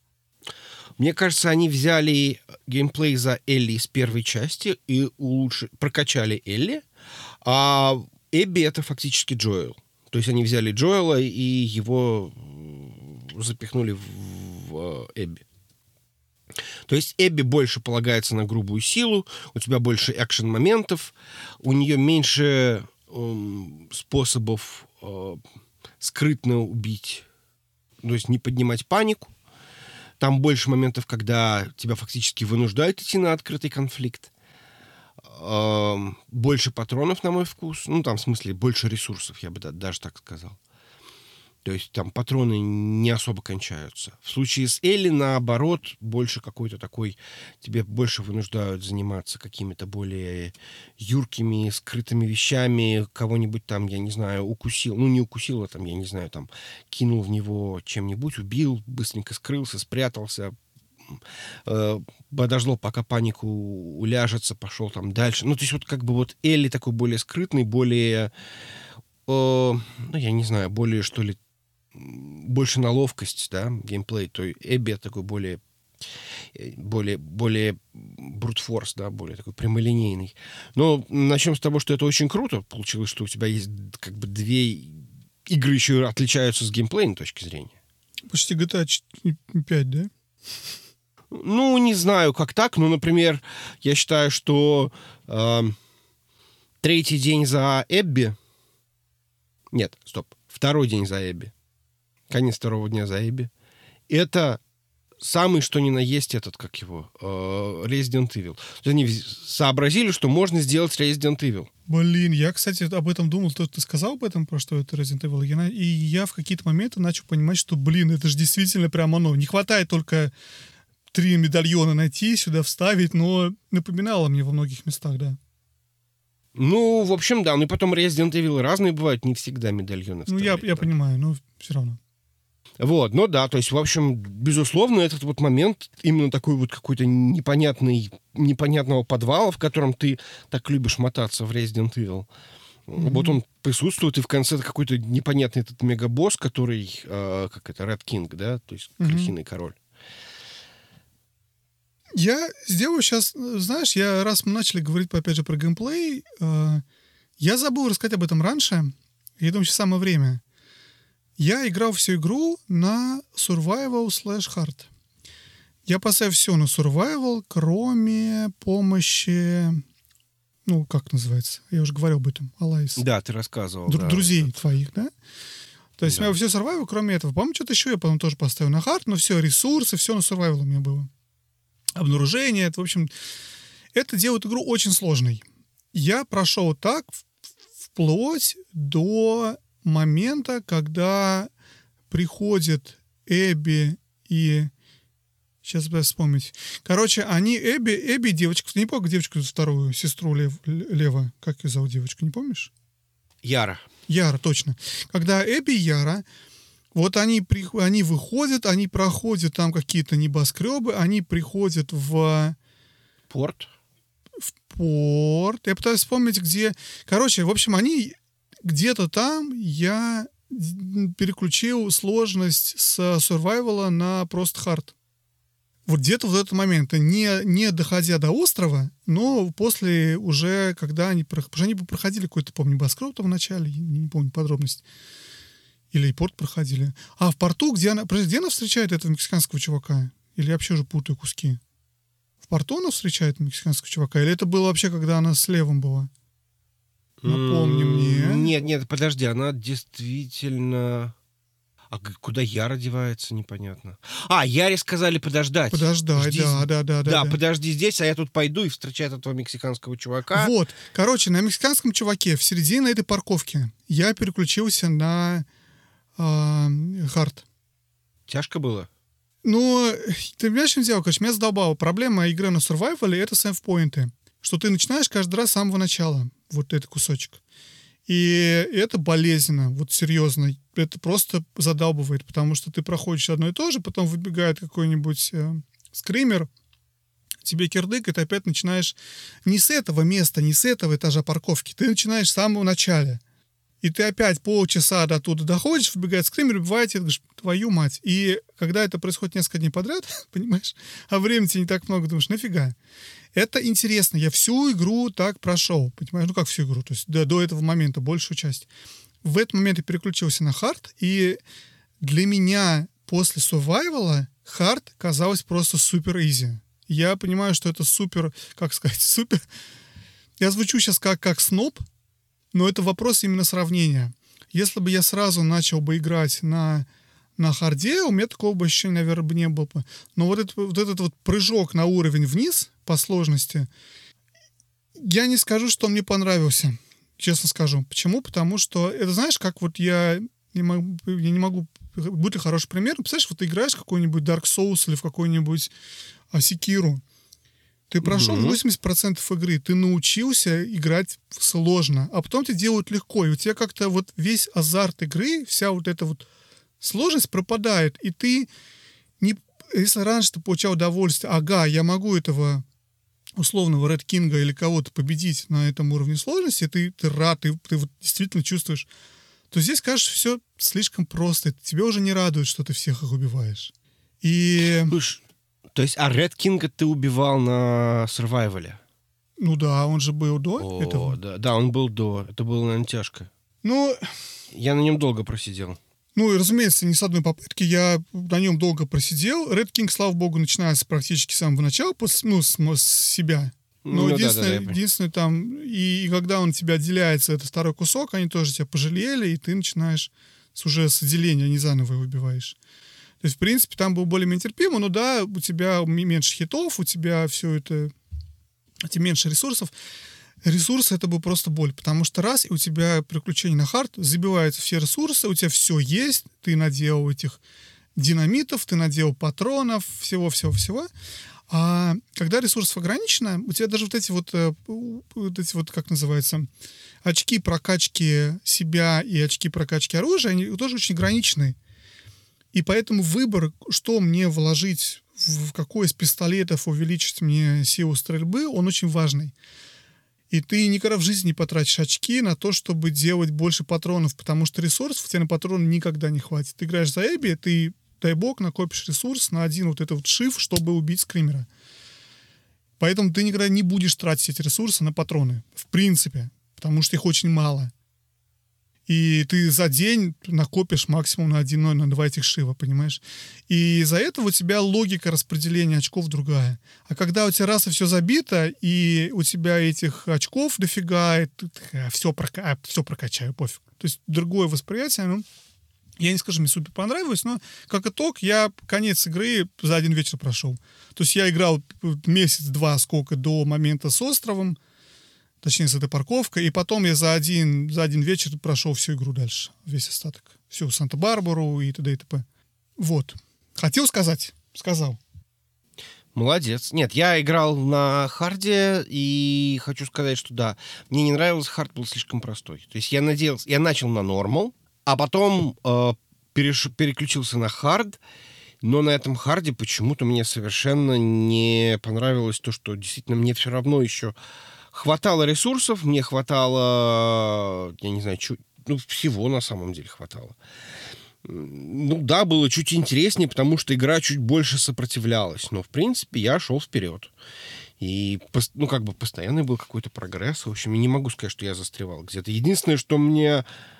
Единственное, что мне прям совсем было, ну, я не знаю, тяжело или даже, не знаю, раздражало, что ли, вот это вот, когда Эбби встречает э, Лева и Яру, и вот эта вот битва с этими кликерами или кто там э, в темноте, ну вот когда Эбби там только что чуть ли не повесили, да, то есть у тебя там без, би- би- неограниченная это, труба или какое- какое-то холодное оружие, но смысл в том, что на тебя там прут как, как, как, как не знаю кто, да, то есть и тебе нужно постоянно там что-то... Ну, это немножко напомнило, не знаю, Dark Souls. Вот Тут мне было тяжело, на самом Мгм. деле. Почему-то один, наверное, из самых сложных моментов, на котором я очень долго висел. Мгм. Наверное, это самый сложный момент. Даже Red King был не такой сложный, если честно. То есть с Red King было понятно, что делать. Ну, то есть В Red King ты просто бегаешь как сумасшедший. Я, по крайней мере, бегал как сумасшедший и пытался что-то делать из... У меня, потому что три патрона ровно, одна стрела, и ты пытаешься... Там ресурсы раскинуты. То есть King они раскидывали ресурсы. Их не очень много, но еще один патрон, еще один патрон. У тебя, в принципе, игра, конечно, сурвайвале, у тебя шансов, ну, как бы, у тебя нет права на ошибку зачастую. У тебя просто патронов не хватит убить, убить э, вот этих вот больших персонажей. Поэтому ты часто переигрываешь только потому, что ты промахнулся два раза, и все, и просто ты уже больше не можешь никак его убить, потому что у тебя больше нету оружия, чтобы это сделать никаким образом, и тебе приходится значит, переигрывать. Но фиг с ним. Ну, да, я мне, мне трудно сказать. Может быть, если играл бы первоначально на харде, я бы так не думал, но мне кажется, из-за того, что я столько вбухал сил в survival, на survival легче играть на стелзе. Поэтому уровень вот с собаками, который ты говоришь, был очень трудный, потому что стелс не работает с собаками. Потому что, в принципе, ты играешь долго, медленно, ты медленно подходишь, ты одного, второго, третьего, я их считал. То есть я считал людей, кого просто уже в какой-то момент понимаешь, сколько здесь человек, и ты понимаешь, сколько еще осталось. Но как бы это нечестно с точки зрения как бы игры, потому что, да, ты как бы не должен был бы знать, сколько у тебя там NPC. Ну, ты знаешь. Слушай, насколько я понимаю, ну я, я не, может быть, не совсем прав, но из того, что мне, э, из того, что я слышал, что собак не так надо выносить. Надо убивать хозяина, собака стоит и скулит Нет, по хозяину. Не, не на, не на... Ну, это если ты убиваешь ее, например, хозяина луком или пистолетом с глушителем. То есть ты не поднимаешь шум, тогда собака, да, действительно стоит. Это все как тебе убить надо. Если ну, ты да. пытаешься стелзом сзади подойти, его схватить и задушить, или, разумеется, собака начинает лаять. Она не стоит и не смотрит, ты хозяина душишь, правильно? Ну да, да. То есть там, там, там вариантов нету. А в принципе я всех, кроме всех моментов, когда их по двое, а с собаками, всех можно, все уровни, большую часть, там 90% игры я прошел при помощи подойти сзади и задушить. Потому что мало патронов, я уже говорил. Потому что всего очень мало. И вообще-то практически единственная и основная методика и тактика, которая у тебя есть, это, в принципе, все свои очки вкач... вкладываешь в то, чтобы развивать вот этот стелс, потому что только ты проходишь. Ладно, фиг с ним, давай, мы что-то задолго обсудили про уровень сложности, много вбухали в это времени, давай лучше теперь обсудим, наверное, а, сюжетную часть игры за Эбби. Мы вот обсудили, в чем разница между а, геймплеями, да, но вот с точки зрения сюжета для меня это было вау, я очень обрадовался, когда началась игра за Эбби, когда нам показали ту же самую локацию, в которой мы были вот, вот буквально вчера с Элли, но в которой люди, дети, это огромный развитый мир. Потому что, в принципе, у тебя, пока ты собираешь бумажки про вульфов от, от имени Эли, да, у тебя не возникает, у меня, по крайней мере, не было понимания, вульфы — это насколько это большая организация. А тут тебе показывают, что это целая там, цивилизацию они отстраивают на, на месте. И вот ты смотрел фильм с, как его зовут, боже мой, забыл актера и режиссера, Апокалипта. Знаешь, Нет, что я говорю? Нет. Боже мой, кто его снял? Сейчас слушают нас. Кстати, знаешь, как, как, как, как, как, как ВЛФ называется в русском переводе? Псы! Псы?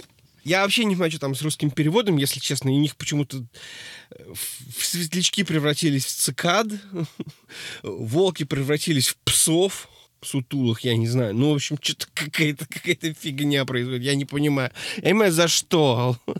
Мел Гибсон. Я, короче, посмотрел. Мел Гибсон не, очень популярный персонаж, но суть не в этом. Мел Гибсон, короче, снял этот фильм. Его суть заключается в том, что у тебя есть племя в, не помню где, там, в Амазонии, в Африке. Нет, это где-то в, в Америке. Короче, какое-то есть племя э, и оно там живет, все живет, и тут приходит какое-то более развитое племя, хватает людей и уносит к себе. И выясняется, что у них там развита цивилизация, у них там религия, у них там все. И ты понимаешь разницу между развитием двух племен на одной территории. И суть в том, что у тебя герой бегает, его там ловят, но кроме вот этого сюжетного экшена, основная концепция в том, что у тебя параллельно существуют совершенно две развитые цивилизации, и они и одна смотрит на другую, одна сверху, а вторая снизу.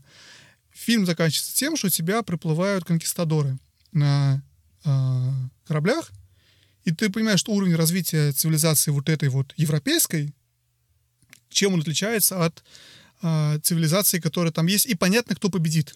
Мы уже знаем из, из уроков истории, да, что не, не племя майя какое-то там победило, да, победили европейцы, которые всех этих индейцев перерезали.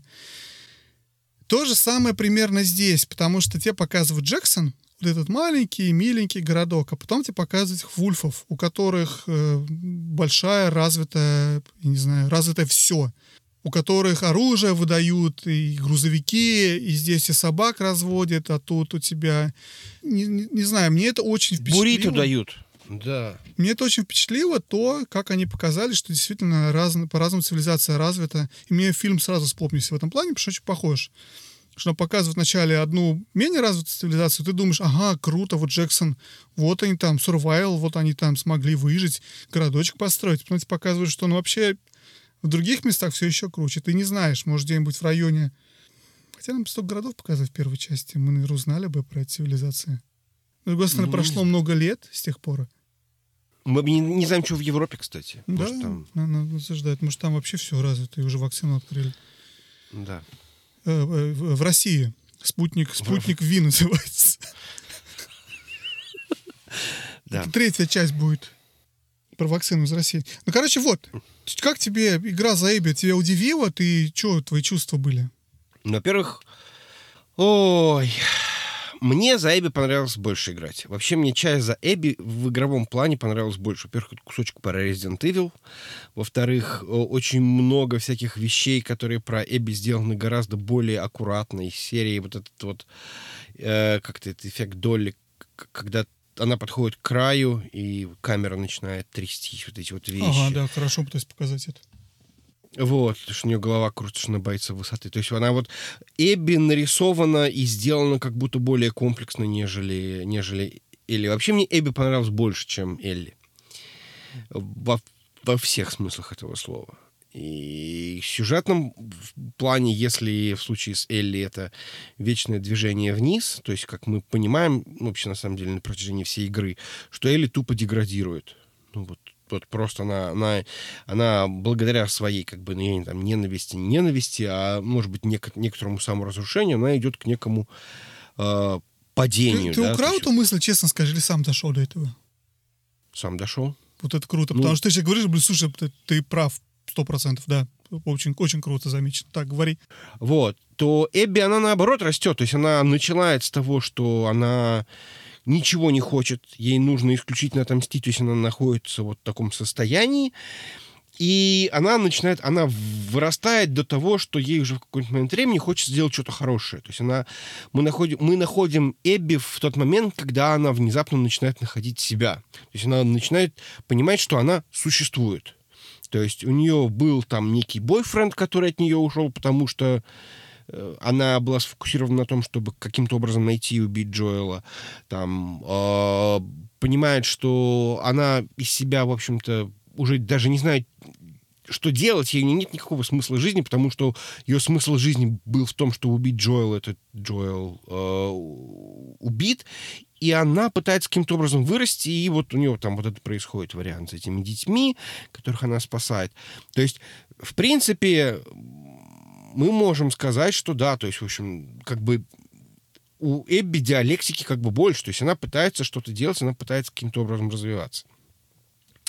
Вот. И это действительно очень такая... э, эм, именно поэтому за Эбби было играть, в общем-то, наверное, интереснее.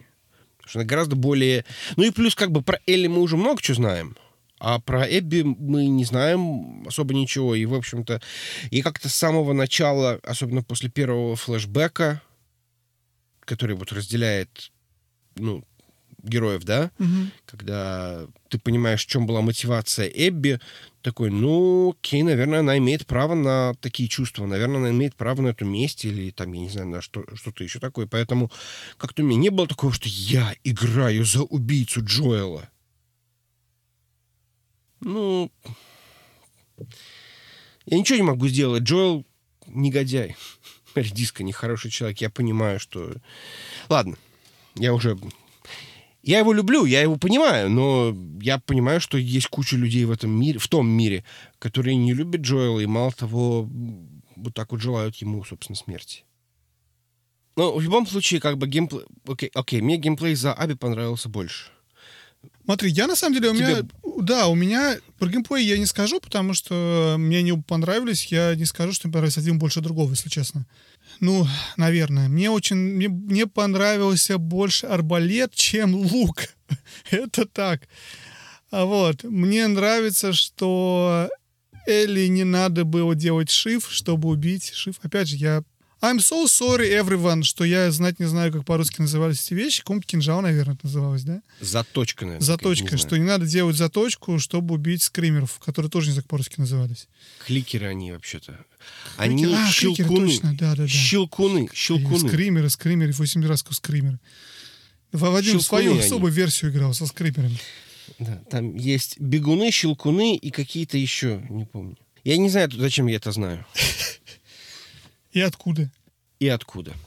Так вот, короче, мне Аби как персонаж, но это, это вот, вот эта идея, эта идея того, что тебе специально показывают в начале хорошую, добрую Эбби, о, Эбби, боже мой, Элли, которая любит Джоэля, которая идет за него мстить, которая бережет Дину, которая хорошая девочка, понимаешь? Тебе прорываются все эти весь этот рассказ кус- кусками про то, как Элли там в, с Джоэлем в музее, и она закрывает глаза и представляет, нам показывают положительного персонажа. А потом нам показывают, что Эбби на один порядок выше. И мне очень понравилось то, что сказал, что, в принципе, они идут в разные стороны. Но один порядок выше — это очень такая субъективная вещь. Это, как мне кажется, она на один порядок выше. Что она и они более развиты как общество, чем Джексон. Возвращаясь Да, вот к тому, что я сказал про, про э, апокалипта, который я сейчас уже тут поставил качаться с торрентов буквально, потому что, оказывается, нельзя его нормально посмотреть в этой вашей Америке. Вот, «Апокалипсис» называется по-русски этот фильм. В общем, я, я сейчас просто понял, сколько параллелей с этим фильмом, что общество более развито, но и персонаж тоже более развит во многих вопросах. И действительно, в процессе игры они движутся немного в разных направлениях. Элли полностью покрывается в своем, утопает в своем желании отомстить, убить, убить, отомстить. Но, с другой стороны, Эбби-то отомстила за папу, а Элли нет. И это есть разница между ними. С другой стороны, понятно, что это месть на месте, это бесконечный процесс. Так что вот. Так что да, Эбби мне тоже более понравилась, она более интересна, наверное, она более интересный персонаж, она действительно развивается, за ней интересно следить. Очень редкая вещь вообще в игре, что персонаж как-то морально развивается. Я вот так на вскидку сейчас ни одну, наверное, игры не вспомню, где персонаж мор- ну, развивается как человек в процессе игры. Ну, наверняка такой есть, просто вот в голову сейчас ничего не приходит. Не, ну подожди, ну в первой части Last of Us Элли, безусловно, развивается. И Ну, надо растет, сказать, просто как ребенок. Ну, Ну да. И, другой кстати, надо сказать, что там же самое тоже был момент, да, что вот после вот этого города каннибалов она э, переходит вот в это состояние, когда она убивает этого, как же его звали-то? большого Дэвида. монстра. А, нет, Дэвида, да. дядю. Дядю? Я не Дэвид. помню, кто такой Дэвид. Дэвид это кто? Больной Это, кто-то? это Дэвид, это который э, лидер каннибалов. А, окей. Я ничего не помню, правда. Ну, окей. Правда не помнишь? Вообще не помню.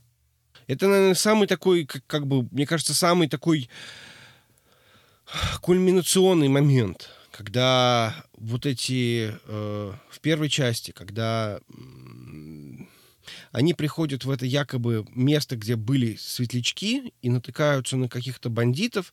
В итоге э, Джоэл падает, протыкает себе э, живот какой-то арматуриной, или его выхаживает, Ну и да-да-да, я встречает помню, да. этих Мгм. бандитов, которые их пытаются найти, отыскать.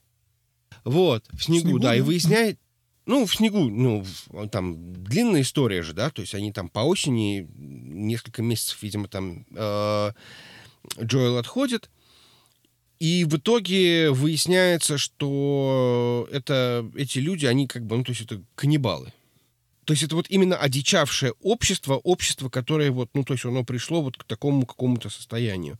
И это Мгм. вообще-то про это была вся первая часть. И я вот, я сейчас э, играю в э, Metro Exodus, я уже говорил об этом в 45-м, по-моему, выпуске, что вот это вот именно то самое, тут тоже, там тоже есть и каннибалы, и какие-то бешеные пионеры, и какие-то бешеные там, я не знаю, культисты, как и здесь, в принципе, как и в первой части, там тоже есть. Здесь какие-то охотники, здесь какие-то каннибалы, здесь Ну, какой-то принципе, сумасшедший да, мужик если живет. посмотришь- Ага, если ты посмотришь всякие различные фильмы, сериалы на тему постапокалипсиса, в принципе, все сводится к одним и тем же типам общества. Тут ничего нового нет. Ну, в общем, да. И Элли в какой-то момент времени убивает этого самого Дэвида, и, собственно, она чувствует, что она сделала что-то не то. То есть она получает, ну, какое-то неконтролируемое то ли удовольствие от его убийства, то ли э, ходит какое-то непонятное состояние, когда она его, что называется, убивает, что ее аж Джоэл оттаскивает.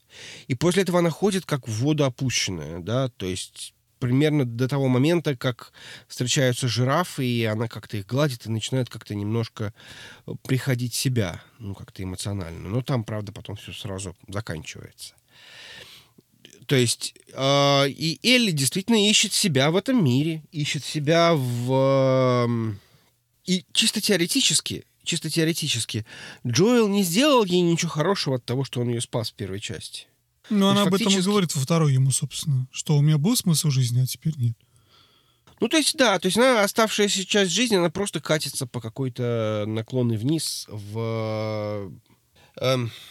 Своими посттравматическими синдромами. Так, ну, в целом, наверное, так и есть. Ты очень-очень хорошо об этом сказал, что, в принципе...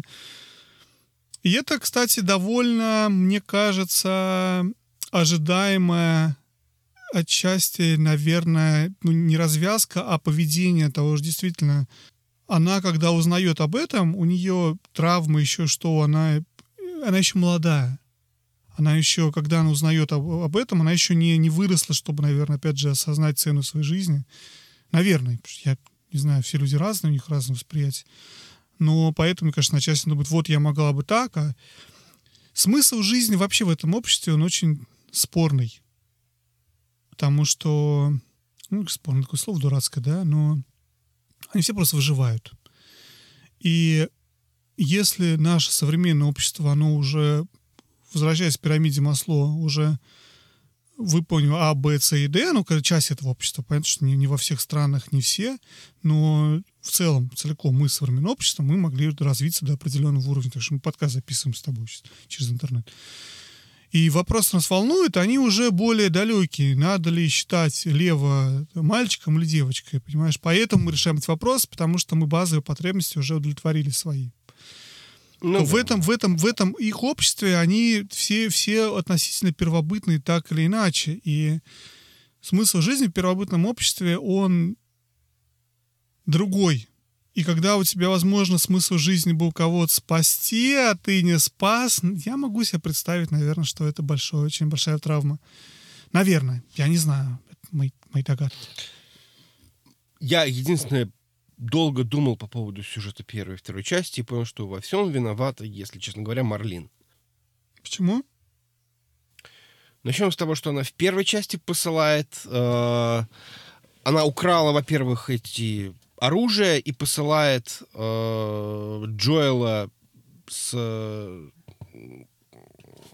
Ну, так иначе, это просто первоисточник, да, то есть первоисточник конфликта. Посылает Джоэла отводить Элли куда-то там. Это первое. А второе, это... Она не дает Элли выбора. То есть, если бы Элли и Джоэл тогда в больнице э, в могли бы обсудить этот вопрос. То есть, и Элли бы знала, на что она идет. Что она не выживет после этой операции. То и она бы сказала Джоэлу, что окей, мне, мне, мне, мне это подходит, я это mm-hmm. все понимаю. То всего бы этого не было. То есть тут в данном случае как бы э, некая такая нечестность сыграла роль и закрутила вот эту вот, вот эту вот э, цепь насилия. Причем Марлин погибла одной из первых, как мы знаем. Не помню такого. Ну, наверное, наверное. Не помню. Ну как, ну, а он встречает ее в лифте, когда спускается вниз с, с э, ничего не помнящей Элли. А, не, не, Жень, я ничего не помню, Okay. И он ее убивает? Да, он ее убивает, конечно. Ну, это что, наверное, не помню. Марлин, Окей. Да. Хорошо со мной, вот, да? Ну... Я могу сейчас заново игру пройти, и ничего, все будет как, как заново. Удобно, да. Да. Как, как в первый раз. Не говори. У меня много в жизни так работает. Иногда хорошо, иногда очень плохо. Окей. Ладно, давай уже, наверное, как-то закругляться. Что, финал? Давай обсудим финал. Я хотел обсудить, на самом деле, несколько моментов. Ну да, мы будем сейчас сводиться к концу. Во-первых, я хотел обсудить всю, вот эти все второстепенные персонажи со стороны Эбби и как нам их показывают. Я хотел обсудить немножечко вот линию с Овином и... Ну давай, на что обсуждать? Ну да, у нее там Э, какая-то странная, странные эти отношения с Оуэном. Ты такой... мне просто сказал, я почему, опять же, хочу про это обсудить, потому что два момента. Во-первых, я повторю еще раз, мне очень-очень понравилось, это гениальная находка Дракмана, показать плохих персонажей, ну, э, он говорил об этом сразу, а потом рассказать, что они все люди. И я почему вначале думаю, что это речь про то, что имена, имена этих NPC выкрикивают все, Сандра, иди сюда. А на самом деле речь все-таки про вот этих главных героев, которые мы не знали, что они главные вначале, что этот Овен будет каким-то персонажем, а потом выясняется, что он персонаж. Это очень здорово. Но, кроме этого, ты еще мне говоришь... Да, и мы начинаем за них болеть, и ты начинаешь переживать. И уже ты переживаешь за Мел и за Овина, и тем более за Эбби.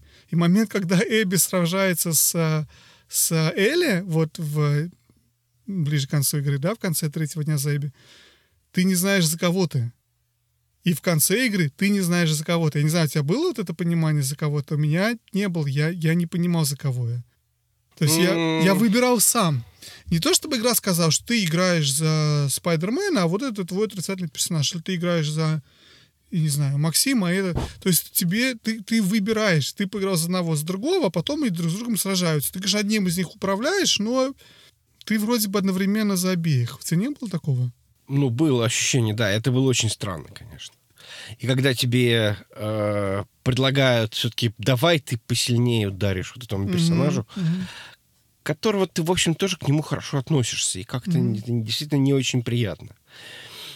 Но удобно было, что, конечно, ты в каждый какой-то конкретный момент времени ты все-таки пытаешься переживать за э, конкретного персонажа, пытаешься отыгрывать так за этого персонажа. Например, я э, помню, я будучи э, играя за Эбби третий день в Сиэтле, я очень долго колебался между тем, стоит ли убивать Скаров. Потому что она вроде как пришла да, спасать. Да, да, да, да, та же фигня. Я не убивал. Я, я... вначале в, в, в деревне их не убивал, ну, в, на острове. Я вот думал, может быть, как-то, да, прокрасться мимо них. Я пытался.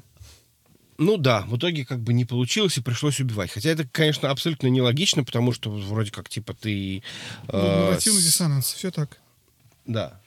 То есть вроде как э, тебя за это должна Яра просто ненавидеть. Лютая ненависть. Что ты убиваешь ее как бы со- сородичей. Или лев, но ну, лев с левом чуть проще, потому что он вроде как ты их защищаешь это во время второго дня. Но все равно, наверное, ему не очень приятно, что их приходится убивать. Да, соглашусь, здесь прям было немножко, немножко порвано. Но возвращаясь к, к Овину, ты просто мне сказал в свое время, что ну, я вот не уверен, что вообще она его любила или не любила. Давай мы сейчас у нас это будет женский роман. Рубрика «Женский роман». Любила ли Аби Овина или нет? И почему ты считаешь, что нет? Ну, я думаю, что она его любила как, как, как да, то есть просто, ну, ей было не до этого абсолютно. То есть у нее эта эмоция, она ее просто не осознавала. Она была полностью закрыта тем, что там отец, и надо за него отомстить. Свет в окошке. Мне кажется, нам показывают вот все моменты до, собственно, до момента, когда Эван, э, Овен сошелся с Мел, когда показывают все воспоминания какие-то Эбби и Овена, вот этот момент, когда они открывают этот аквариум на, на колесе обозрения, нам показывает, что он такой. Абьюзер плохое модное слово, не хочу его говорить, но... И даже не то, что он доминирует в отношениях, но явно ей приходится делать все эти вещи, которые неприятны, а он над этим смеется. И, в принципе, исходя из этого, их расставание более-менее логично, наверное. Потому что она все-таки сильная личность. И она в какой-то момент, мне кажется, с другой стороны, может, не расстались все-таки, потому что она вовлечена идеей вместе. Не знаю. Ну, мне лично показалось, мне лично показалось, что она ничего не понимала, кроме мести, и вот у нее была одна цель, то есть он ей предлагает, давай, милая, поцелуемся, а может, не только поцелуемся. Она говорит, подожди, подожди, мне завтра с утра на, на треньку, потому что иначе я не, не смогу отомстить. Вот. А, и ты мне, кстати, говорил, да, что ты посчитал, что это они из-за этого расстались, из- из той ночи. Ну, в как ну, не из-за той ночи, но мне кажется, это просто один из эпизодов, показывающий, что у них отношения не очень складывались в романтическом смысле слова, потому что Эбби было не до этого. Ну, не до отношений, скажем так. То есть я не думаю, что конкретно вот конкретно ночью, вот когда они в аквариуме или там, я не знаю, что-то еще. Но смысл в том, что это именно вот э, именно в состоянии того, что Эбби нафиг не надо было. И, а Овен, ну, как бы он более приземленный молодой человек. Он хотел, видимо, каких-то отношений. Не, я вот, кстати, почти уверен. Ну и опять же, смотря на его отношение к ней, вот весь этот момент с, с колесом обозрения, мне кажется, нам показывает, что, в принципе, он ее вообще никак не ценит и не уважает. И как бы, ну так. Ну, это ну, не знаю, нормально. Просто это... заигрывает, заигрывает с этим страхом. Мне кажется, Ну, в этом нет ничего такого. Ну, не, Не знаю. знаю. Фиг с ним. Короче, я повторюсь в 80 раз, 800 раз, я считаю, это блестящая идея показать всех персонажей два раза. Потому что когда ты идешь за Элли и убиваешь Нору, убиваешь всех остальных, для тебя это просто мини-боссы, как в каждой классической игре. Включая девочку с свитой, которая, кстати, тоже есть за Эбби. Насколько я знаю, ты ее встречаешь там где-то. Правильно помню. А потом, когда ты играешь за Эбби, это все неплохие персонажи, это просто персонажи. И какие-то хорошие персонажи, какие-то глубокие персонажи, разные персонажи. Ладно, мы уже много раз обсудили, я просто, мне так эта, эта тема нравится, что я хочу ее повторить без остановки. Не уверен, что все хотят слушать без остановки. Давай, наверное, все-таки тогда сейчас мы в Санта-Барбару обсудим в трех словах. Да, даже не так, давай, наверное, сейчас ферму, момент на ферме, и потом уже дальше Санта-Барбара концовку и общие какие-то мысли. Ну, всех очень сильно, я знаю, разбесил Томми своим э, поведением, который приперся на Прям всех? ферму. Меня нет. Да, ну, я многие, многие сказали, что его, они, пр- он прям вот, ну, вот, нафига так себя вести. Нафига надо было так себя вести? Ну, это вот и так всех уже PTSD. Посттравматик синдром. именно, да. То есть поэтому ему не получается, он там, что у него там, ноги нету или чего? Э, Мозга, ну да. Там э, жена ушла, ну, может, и не ушла, но они там как-то не очень совместно живут в, тот, в этот момент. И, в общем, э, он тоже как бы все потерял. И, в общем, ну, я понимаю, почему он так делает. Он не может поехать в Санта-Барбару. Единственный вариант для него отомстить, а для него теперь это уже еще и личная история. Это не Ну, только... как вообще бы, единственное в жизни теперь осталось. Теперь, считай, и Мария от него ушла из-за этого. Ну да, из-за этой Эбби, которая там всех, получается, покрошила. А, и поэтому, ну, в общем, я и понимаю, показала почему они себя так- выше всех. Я думаю, они больше всего злятся, что она показала себя выше их. И поэтому и хотят ее убить. Ну, отчасти. Возможно. Возможно. Ну так Да, ладно. отчасти. Я, кстати, Томми вообще не заметил на ферме. Единственное, что я заметил Как? на ферме, это, конечно, я боюсь, что ребенка сейчас убьют. Но второй момент это то, что я не мог поверить, что Элли это сделает. Это просто не вписывалось. Я, я так злился, когда мне показывали, когда мне пришлось играть за Элли в, в Санта-Барбаре. Ты, сволочь, поперлась. Ну вот же было все нормально, да? Ну, потому что ты играешь, и ты дальше, если первую часть игры, ты это нормальное развитие игрового сюжета, ты с ним согласен, то ты это делаешь через силу. Ну, потому что игра уже поднадоела под конец, да?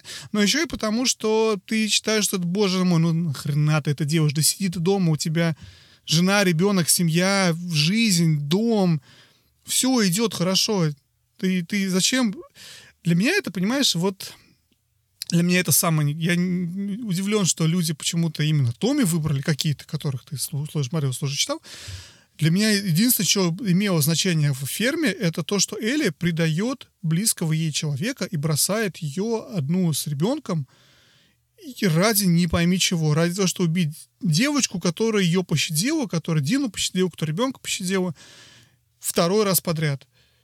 Нет, я, я, я готов, я брошу тебя, мне это не важно, это показывает, что она, в общем-то, не знаю, же Ну, деградировала. в общем, ну да, то есть она как бы эмоционально, да, спустилась на какое-то непонятное дно. И, собственно, э, мне кажется, это было в момент, э, в тот самый момент, когда она мучила э, Нору. Да, то есть она пытала Нору для того, чтобы... То есть в этот момент э, ей, собственно, сообщают, что ты как бы, в общем-то, ты не имеешь никакого значения. Это когда ты была там уникальным человеком, что тебя... Ну, я понял, могла спасти человечество. Ты могла спасти человечество. Сейчас то, что ты можешь дышать спорами, никакого значения не имеет. То есть это для тебя просто вот ты превращаешься из, этой, из этого человека которого, который как бы был вроде как типа надежный, ты сейчас превращаешься в обычного. Я думаю, как Элли в сама себя воспринимала, что она тут такая да, вот да, да. Ну, то есть... в мире звезда, а тут теперь вообще она нафиг никому не нужна. Очень интересная мысль, да, соглашусь. Ну, опять же, я не знаю, сколько она себя это воспринимала, но мы как бы под конец Элли воспринимаем как вот меньше всего думаешь про ее иммунитет. Угу. Санта-Барбара понравилась тебе? Хороший был сериал в свое время, я помню, да. А мы, кстати, там много проходим мимо этих арок. Я был в Санта-Барбаре, но я никаких арок нигде не помню. Ну, в смысле, в жизни был в Санта-Барбаре, да? разумеется. А в игре ты прям все время эти арки видишь, как, прям как в сериале. Ну, может быть. Мне кажется, это типичная такая калифорнийская Ну, в целом, да, соглашусь, да, соглашусь. Вот. Ничего что-то особого нет. Ну да, как бы Санта-Барбара, Ой, я, я, я был очень рад попасть в Калифорнию. Я вообще очень люблю Калифорнию. Посмотреть ее заброшенный, заросший, со всем этим, это прям тепло, хорошо, классно, понравилось мне. Ну, было интересно, потому что сменился биом, сменилась mm-hmm. некая там, я не знаю, там э, трава стала выглядеть по-другому, в которой прятаться ее практически перестало быть. Там, э, ну, вообще в этом плане как бы они очень тонкую работу делали, и за счет этой тонкой работы получалось все, в общем, достаточно хорошо. Рабовладельцы появились у нас вообще у другого общества, которое нам раньше не показывали. Ну да, хорошо, окей, да, вот, да, рабовладельцы. Хороший вариант, кстати. А в, в метро Эксодус, кстати, есть рабовладельцы. Ну, окей, ладно. Ну, то есть, как бы вот, вот, вот, вот немножко, да, такой некий, некое возвращение к истокам, к этому, к первой части, где ты тоже видишь каких-то непонятных э, деградантов. Ну да. Их, кстати, меньше. Их, кстати, э, единственных, наверное, не было очень жалко, потому что даже, в принципе, этих э, пораженных кардицепсом зараженных, в общем-то, они как бы, ну, они животные, они хотят жрать. Ну, в общем, поэтому они на тебя кидаются. И очень-очень болезненно визжат, когда ты их убиваешь. А это как бы люди, которые, ну, так... Э, негодяи. Негодяй, да. Негодяй. Негодяй. Негодяй, да. Идем вот, к концовке, Жень. Да, концовка. Тебе понравилась концовка? Концовка меня, она очень сложная, потому что она очень длинная. Она выглядит как концовка. А это уже вот это все один на один, прямое противопостояние, главный героинь. Измученные, обе исхудавшие, избитые и все-все-все две героини из последних сил, побитые, в общем, пытаются что-то, какая-то уже не пойми что. И нам показывают, как все измотаны этой, в общем-то, непонятной борьбой, в которой, на самом деле, честно говоря, начала Элли и продолжает Элли, и все это из-за Элли. Технически. Ну как, все всегда не, за Элли, да. не за Элли поймали, понятно, да, работорговцы э, Эбби, и не за Элли, а Эбби пошла спасать Яру и, и Лева. Но все равно, понимаешь, то есть как бы это Эли хочет продолжать. И концовка странная, потому что, разумеется, я ждал, что кто-то кого-то убьет. Мне это очень не нравилось. Бить было супер неприятно. Это очень дисторбик неприятный момент. Где ты бьешь, я не знаю, ты что чувствовал? Ну, да, это действительно неприятно. Ну, тут опять же, понимаешь, я пытался отыгрывать, пытался, пытался вжить, вжиться в роль Элли уже, ну окей, ладно, да, вот ты так себя чувствуешь. Я рад, что это не произошло, но тогда, ну, как бы я пытался находиться в кроссовках Элли.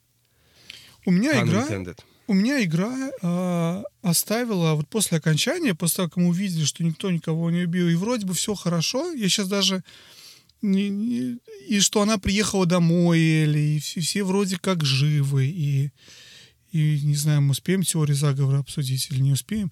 Но в любом случае, э, ну, какое-то вот ощущение даже не то, чтобы недосказанности, вот это ощущение незаконченности. Я не знаю, это специальное ощущение незаконченности мне дали. Не в плане того, что там может продолжиться, понятно, что не может. А что показать, что это все не имеет какого-то конца и значения. Потому что это не то, чтобы что-то из сюжетной арка, у которой есть вот-вот, потом развитие, а потом все победили и жили долго и счастливо. Она показала, что это вот что-то какая-то вот привкус это неприятно у тебя все время остается. И никакого реально такого конца-конца нету этой истории и не будет. И мне было неприятно с этим ощущением, потому что я не почувствовал конца. Хотя, потому что если бы кто-то кого-то убил, я бы почувствовал, я бы очень недоволен, но я почувствовал, что да, есть конец. Элли умерла, или Эбби умерла. Тут какой-то вот... Ну, я рад, что так произошло. Я думаю, специально Ну, сделано. я тоже рад, что так произошло. Я думаю, что это конец. Это конец точной истории про Элли. Если даже они решат делать э, продолжение этой самой франшизы, то я не исключаю, что это будет просто либо, либо это продолжение про там какого-нибудь, я не знаю, там про Эбби. Королева. и- или про Лева, или, может быть, вообще про какого-то ран, вообще другого персонажа. И старых героев максимум пустят каким-нибудь исключительно упоми- э, упоминат- уп- уп- упомянут. камео какой-нибудь будет, да, то есть кто-нибудь там Мгм. проедет Джексон и встретит кого-нибудь там, я не знаю, там. А, ну, в общем, я, я, кстати, думаю, что, может быть, даже и не стоит делать третью часть. Не исключено, что ее не будет. И я даже буду, наверное, рад, если этого не будет. Ну, у тебя осталось это ощущение недосказанности в конце, или ты все здорово, Ну- класс, все закончилось, арка закрылась? скажем так, я не люблю ощущение досказанности. Когда у тебя ощущение досказанности, это какая-то какая-то детская сказка. Здесь В данном случае есть какие-то какие моменты для интерпретации, которые ты сам начинаешь додумывать, фантазировать, и тебе не нужен прямой ответ на этот вопрос. То есть это может быть все что угодно. Куда ушла Элли в итоге? Как у нее отношения с Диной? Есть, вот видишь, эта теория заговора, что она вроде бы как бы...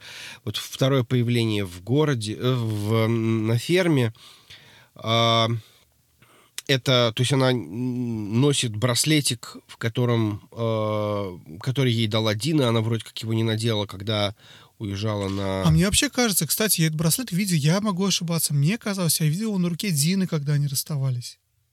Ну, может быть. То есть это возможно, э, как это сказать, возможно, это э, намек на то, что они на самом деле помирились и каким-то образом, там, я не знаю, и Элли приехала сюда забрать гитару. Я читал, кстати, на эту тему про браслеты, про гитару, и не помню, на каком из сайтов, про то, что, опять же, теория заговора, одна из догадок о том, что действительно они помирились, все у них хорошо, они переехали в Джексон, потому что их же звали в Джексон, в письме Ну мы да. находили, да, когда на ферме был. И она приехала забрать именно свою гитару, но, типа, решила оставить всю свою старую жизнь там. Но эта теория мне не очень кажется правдоподобной, потому что все комнаты пустые. Все комнаты пустые, а комната Элли вся забита ее вещами. Возможно, она приехала, увидела, что там нету э, Дины. Возможно, поехала в Джексон с ней поговорить. Очевидно, что что-то там как произошло, наверное. Вот. И потом она уже вернулась за своими вещами, но ничего не взяла. Стороны, почему ничего не взяла. Там куча ее было вещей, не только гитара. Ну, в общем, да, совершенно непонятно. И... Но, с другой стороны, вот в этом-то и прекрасность этой игры. Она оставляет некие, м, некие, некое поле для интерпретации. И это очень хорошо, это очень важно. И в этом-то и гениальность произведения, что ты совершенно не понимаешь, как бы, чем все это дело закончилось вот в каких-то деталях. Ты видишь основную картину, ты видишь, что каким-то образом прекратился этот, этот парад насилия, прекратился... э, был сломан этот круг вендетты, да, такой э, кровавой мести. То есть и вроде как, ну, как бы жизнь должна вернуться в какое-то нормальное состояние. Мы не знаем, в какое нормальное состояние. И что такое нормальное состояние после того, как ты через это, через все прошел? Да, есть намеки, да, то есть тебе показывают в конце некие намеки.